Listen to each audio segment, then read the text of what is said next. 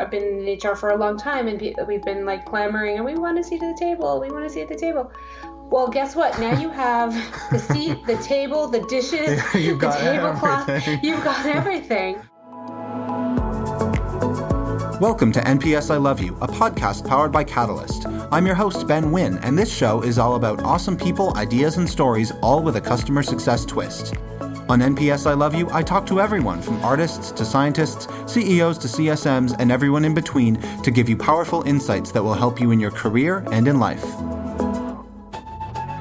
Dawn Sharifan is the Vice President of People Operations at Slack. She has over 15 years' experience in both public and private organizations, from startups to Fortune 500 companies.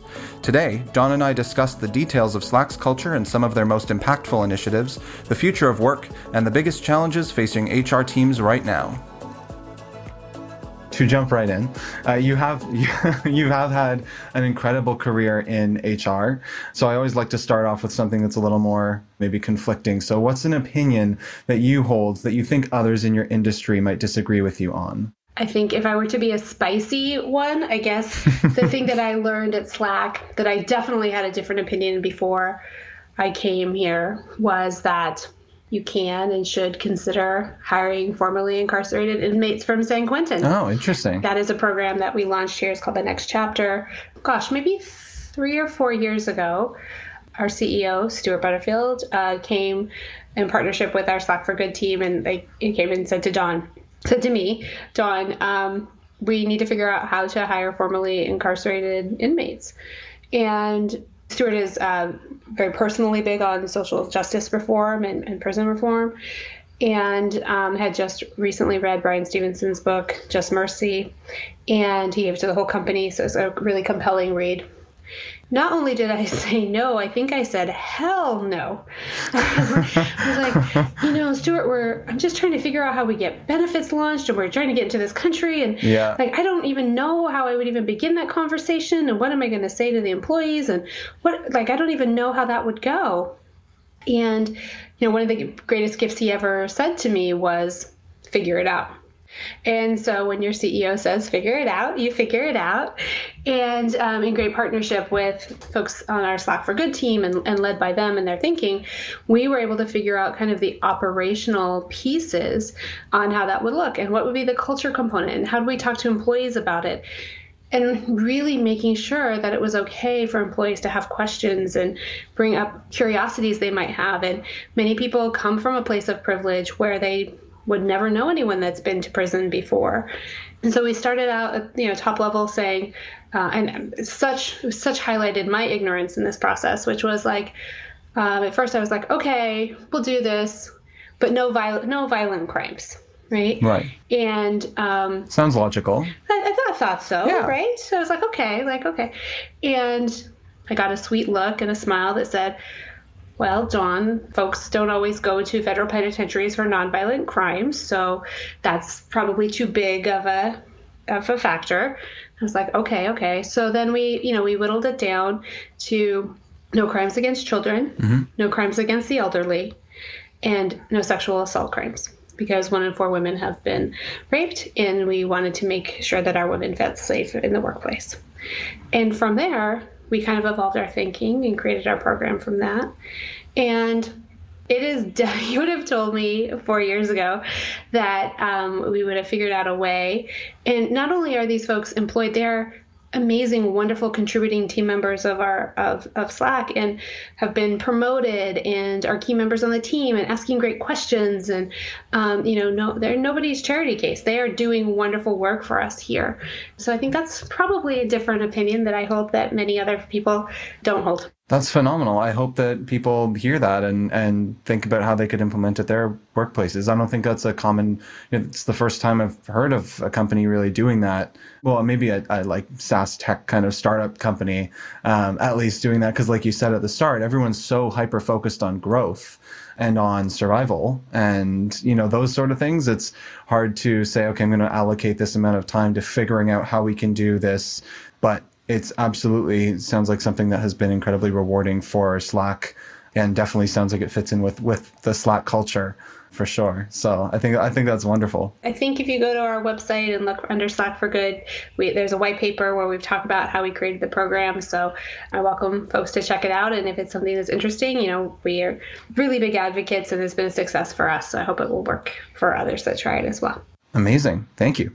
Speaking a little more broadly about company culture, because you have been in this field for, I think it was 15 years. It's been a minute. There's so many things to balance when you look at HR, but what is if you had to pick one thing as sort of the most important thing about a company's culture, especially at scale, what would that be?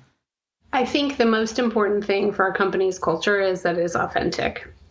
And what I mean by that is I don't believe that there are good and bad cultures. I think the only bad culture is a culture that says it's one thing and does another. And unfortunately, I have worked for those places. My guess is many folks have worked for those places where the company will say it believes in these things or here are the values, and then it acts in a completely incongruous way. So when I talk about culture, I usually use an acronym called R, A-R-E. One is your culture should be articulated. The second is it should be repeated. And the third is it should be enforced. And enforced is a pretty strong word. It is. I was going to say, I bristled a little when you said that. I was like... Yeah, I saw the bristling. I don't know. Mm-hmm. I saw it. That sounds really scary, right? And, I actually went back and forth. It was not just to make a cute acronym. I went back and forth and thought about it a lot. And I purposefully chose a hard word there, like an edgier word, because if you say your culture is one thing, but you let people act in opposite or not in alignment to it, then even though if you want that to be authentic, and even if you want it to drive in that way, it will start to fall apart. Where it's, well, you say that we're about direct communication, but everyone's like really being passive aggressive and not having the conversation in the meeting, they're having it after the meeting and all that kind of stuff, right? So if you don't enforce it by saying like, hey, no, we actually have direct conversations here and this is what it looks like, so please go back and have that direct conversation, then you run the risk of it all being a house of cards. Absolutely. I definitely agree. I think authenticity is incredibly important. I guess that sort of leads into my next question, my follow-up that I wanted to ask on that, because it feels like when you're an organization of 50 people, like Catalyst is, we know each other, we know we can be authentic, we know what our authentic sort of culture is as individuals, but also as a team. I can't begin to imagine, the diversity in a 5,000 person strong company must be, must run the gamut, right? Between people who have all sorts of different values, backgrounds, opinions, different expressions of authenticity. So I'm curious to how you view authenticity at scale. Is it authenticity to the company's values or each person's individual authenticity? That's sort of what I'd love to have you unpack a little bit more. Yeah, I think that's a really thoughtful question, right? And I think the employer has the responsibility to make a container that will allow for people to show up authentically, but then the employee has to decide if they're going to do it or not. Right. And so I think it's a partnership and a handshake between that.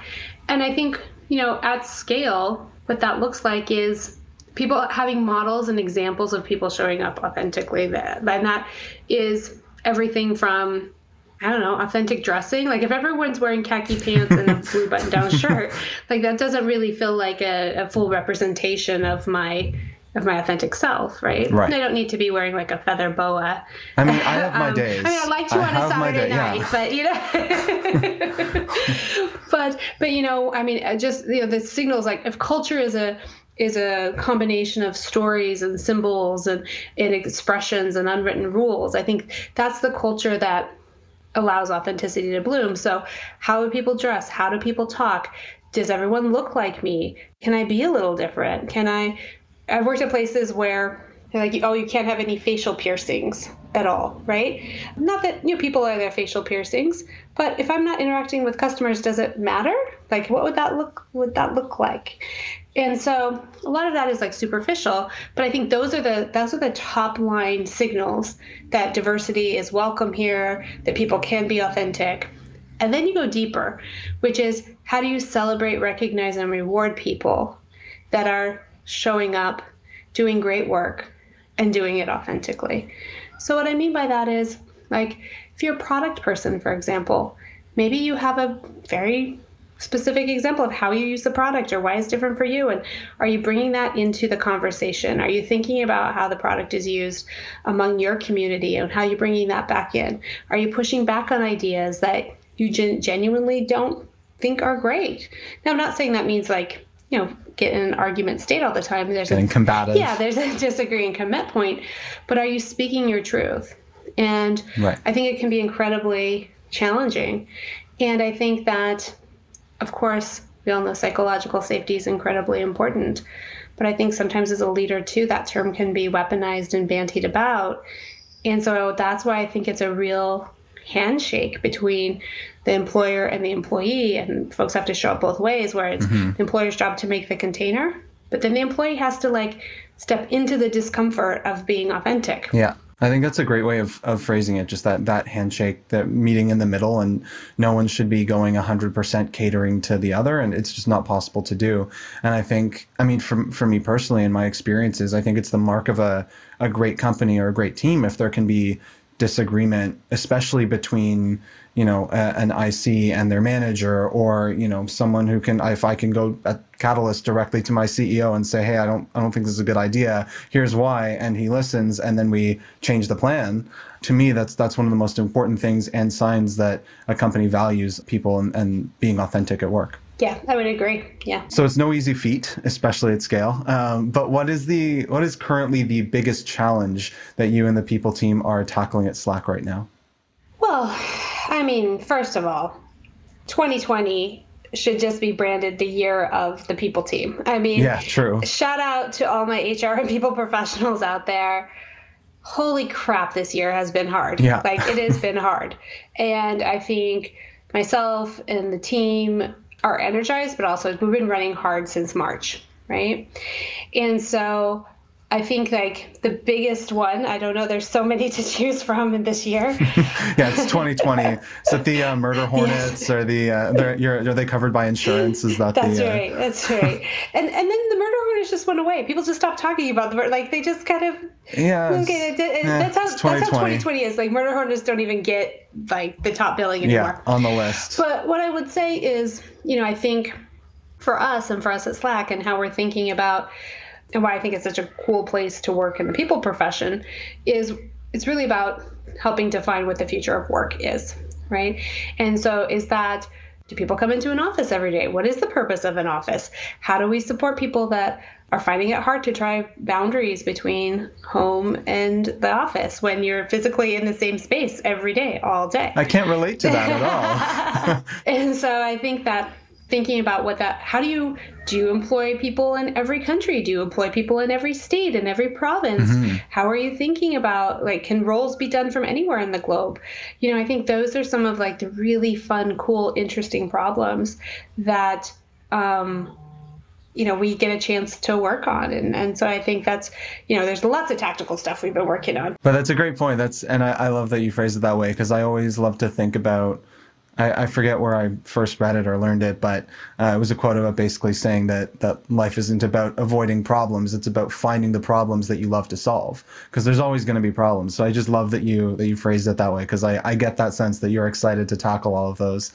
And I'm curious, so before we started recording, you were mentioning that you just kind of came out of a lot of planning and thinking about what that future of work will look like for Slack. So I'm curious if you can share to give us a sense of what you're thinking about. I'm happy to share from what I believe today. And, you know, I think all of us are doing our best guess. But it'll be changed by tomorrow. It'll be changed by tomorrow.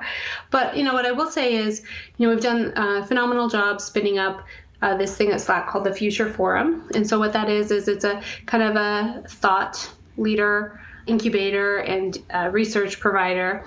And so they've been great thought partners as we think about what is that future work. So not just for helping us Slack lead the conversation for the world, hopefully, but also to make sure that our internal practices match that too, right? So that authenticity start, and where that matches. Yep, exactly. So it's all a big loop. Loop. But we know that, you know, I think, don't quote me exactly, but ish, plus or minus two, like 12% of people want to come into the office every single day. 16% of people want to be at home every single day. The vast majority, I think it's 72%, check my math, want to have some hybrid solution, right? Right. And so, you know, I think the TLDR, the headline there is, how are you going to support folks that want to be have more flexibility, go back and forth, and what does that really look like? So I think when we think about the future of work, one thing we've done as a company is we've defaulted to most roles are able to be done remotely, right? So that means that most roles are going to be able to be supported some sort of distributed way. Of course, there's support with customers, and some roles have to be on site because it's physically an on-site role. But for the most part, it's a default to yes perspective. I think the other thing is, as we think about what does it look like from an office perspective, you know, I think we're seeing a lot of people like leave the Bay Area, for example, and move to other areas. And we think that the office will be centers for collaboration and celebration. So you come in to be with your team, you come in to celebrate a win, a launch, a birthday, a new baby, a wedding, whatever that might be, where you can have those moments of human connection. I personally also think that there's going to be more and more micro communities that pop up. And what I mean by that is we've seen a real deepening and attention for our ERGs, where people are really looking to each other and support each other during this time. Mm-hmm. I can imagine, and you know, when COVID wasn't as restricted, people in like same neighborhoods and communities, I would see them in Slack meeting up together. Right. And so I think like where you meet up, where you collaborate, all of that can be done in a different way. And I think that's those are some of the things we're talking about. That's very cool. There's definitely a lot there. Are you approaching this, or does Slack approach this as, you know, we have to figure this out for ourselves, but also, you know, our company is the future of work. That's what we're shaping. So we also have to develop and think about this as something that we will put out and potentially advise other companies to do, or just lead by example. Is that, you're kind of juggling both of those balls? Yeah, I mean, I think that's true. I mean, I think we, of course, have a profound care for our employees, and we want to think about how we can support them in this brave new future. But, you know, Slack was built, is a company that's been built on customer love, and our customers are incredibly important to us. And so I think for us, we're thinking about where do we have an opportunity or a unique skill set or a unique set of perspective that can help people unlock, right? So even if you've used Slack, you've not used Slack at Slack, right? It's like, sometimes I joke, it's like Slack on steroids. And so what that means is, we know how to collaborate distributedly. Like our platform is our headquarters now. And so what does that look like? We have that skill set. We have that muscle. How can we help and teach other people what that might look like? You know, I think people in the HR people space for a long time have been talking about the future of work being distributed, remote, transparent. I'm not a salesperson, so I always get caught up when I'm like, oh, Slack does this. But I do fundamentally believe that Slack supports all of those things. It's one of the reasons I took the role at Slack in the first place, mm-hmm. right? And so we have a skill set and a muscle built up that, you know, we've been training 10 hours a day for the last several years on how we can help and support people with that. So I think it is a combination, but customer love is the center of everything we do at Slack. And if we, you know, we also believe in, you know, if you solve for the person that has maybe the most struggle, then that will rise all the boats around. So we're looking at that broadly. Interesting. Very cool. I definitely think that we're, you know, the future is looking distributed, but I also think that people have realized now more than ever, you know, that how much they crave human connection, or at least most people, and seeing each other in person. So I think, you know, no matter what, it's going to be some sort of hybrid approach, and it'll be interesting to see how that manifests once we have the optionality again, because we'll have gone from always being out to always being in. We'll see if we land in the middle. It'll be an interesting few years for sure, especially for you and anyone else on a people team. Yeah, I mean, I just think it is. You know, I like Netflix. I like to, you know, that's one of the gifts of COVID is I've watched a bunch of TV that I haven't seen before. Thank you, Ozarks. I appreciate you. And they talk about the golden age of television, right? And I've really been enjoying that. I really think we might be entering into the golden age of people and the golden age of HR. Like, I think really the shift, the fundamental way people are working, mm-hmm. is really, it's, you know, I've been in HR for a long time, and we've been like clamoring, and we want to sit at the table. We want to sit at the table. Well, guess what? Now you have the seat, the table, the dishes, the tablecloth. You've got everything. And so I really, you know, I'm hopeful that we're entering into this kind of golden age of people. Mm-hmm. And there's some really fantastic, wonderful people professionals that I know that I'm excited to see do great work. Yeah. I will say, like, even just, I'm sure if you're a people professional, you get this too. Tons of like pings about new job opportunities, more than I've ever seen before, because people are opening up more people roles. Right. They're seeing the value of it in their company and the world, and needing help and support to navigate and evolve business through this period of time. And I'm also seeing some of my colleagues taking a break. Like, I've probably had 4 or 5 peers in the last month or two who just said, gosh, I'm exhausted since March and pulling the company through. I'm just gonna take a break for a minute and hopefully I'll come back. But hopefully, fingers crossed. You know, I think we need to all watch out for each other to make sure that we are supporting, not burn out, for, you know, put on our own oxygen mask so that we can support others. Definitely. And that's an area I want to dive a little more into. We have a huge emphasis on that at Catalyst as well. The last few months have just been so taxing emotionally, physically, on so many people. I don't think anyone has really escaped it, unless you have like a cabin in the woods with perfect Wi-Fi and you're on like a lake, and I don't know. So speaking about supporting teams' mental health and how important that is, what are some things that Slack does along that vein to support their team remotely? So I've always been really proud at Slack that we have invested deeply and for a long time in mental health resources and support. So one, I would just say we started with great benefits from the beginning. We also make it very culturally and socially appropriate to talk about needing mental health support. So whether that's in our ERGs or through our benefits communications, or just even a leadership person, you know, sharing their experience or their situation that they're in. So I say that's the first thing. The second thing we did is we really talked to folks about how it's important to ask for what you need during this period of time, right? As far as I know, no one's ever been through a pandemic before. Everyone has a lot of different custom needs. Some people are parents that are homeschooling children. Other folks are caring for elderly parents. Other folks are just, you know, single, living in the house by themselves and are dealing with their own stuff, right? You know, so I have a cat that needs me. I was just going to say, I have 3. There's one right here next to me. Okay. I don't know how we go back to work after this, because I've created this odd codependent cat now. They're coming with you. Oh yeah, I'm bringing Norma with me. When we're back in the office, she's in a baby Bjorn with me all day.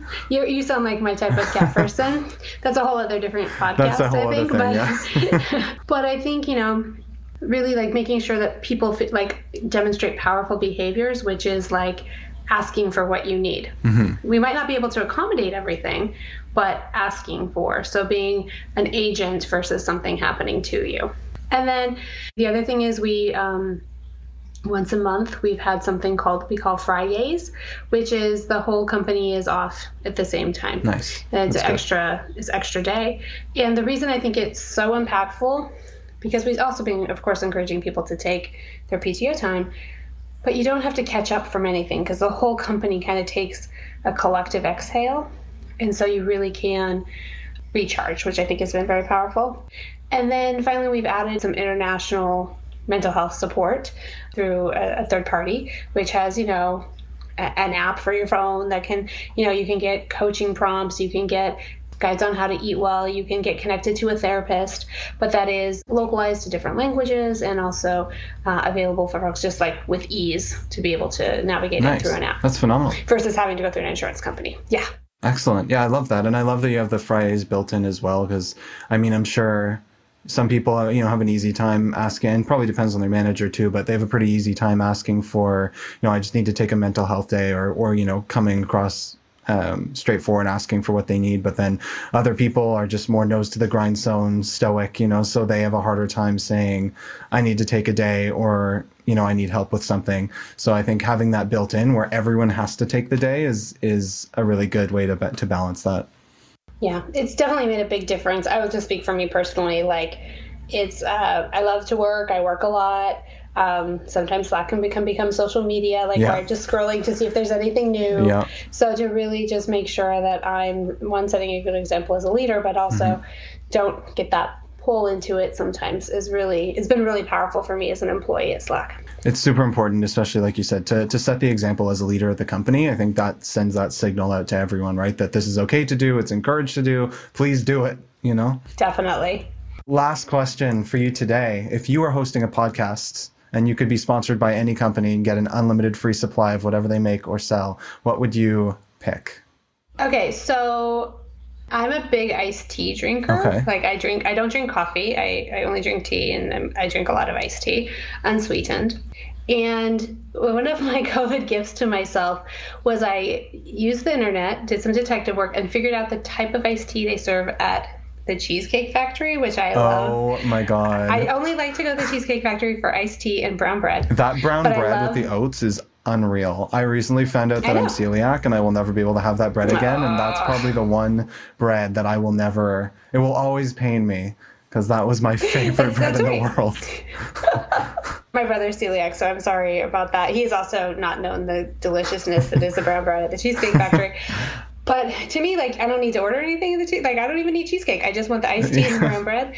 And so I figured out the type of iced tea they serve at the Cheesecake Factory. Okay. It's called Tropical something. And I found it on Amazon. And I have, like, 70 restaurant size bags that will probably get me through another year of COVID. And I have been enjoying Cheesecake Factory Tropical Iced Tea at home on a regular basis. Well, I know what I'm doing after we record this. I need to track that down. I can send you the information. That would be phenomenal. I'll post it along with the podcast, because this is important information, Dawn. We should have led with this. I know, it is very, very important work. Yes, it's very important. Well, thank you so much, Dawn. It was a pleasure chatting with you today. My pleasure as well. Thank you for having me. Thanks so much for listening. If you like the show, please leave us a review and share this podcast with a friend. If you want to learn more about Catalyst, visit catalyst.io. Until next week, I'm Ben Nguyen, and this was NPS I Love You. P.S. I love you.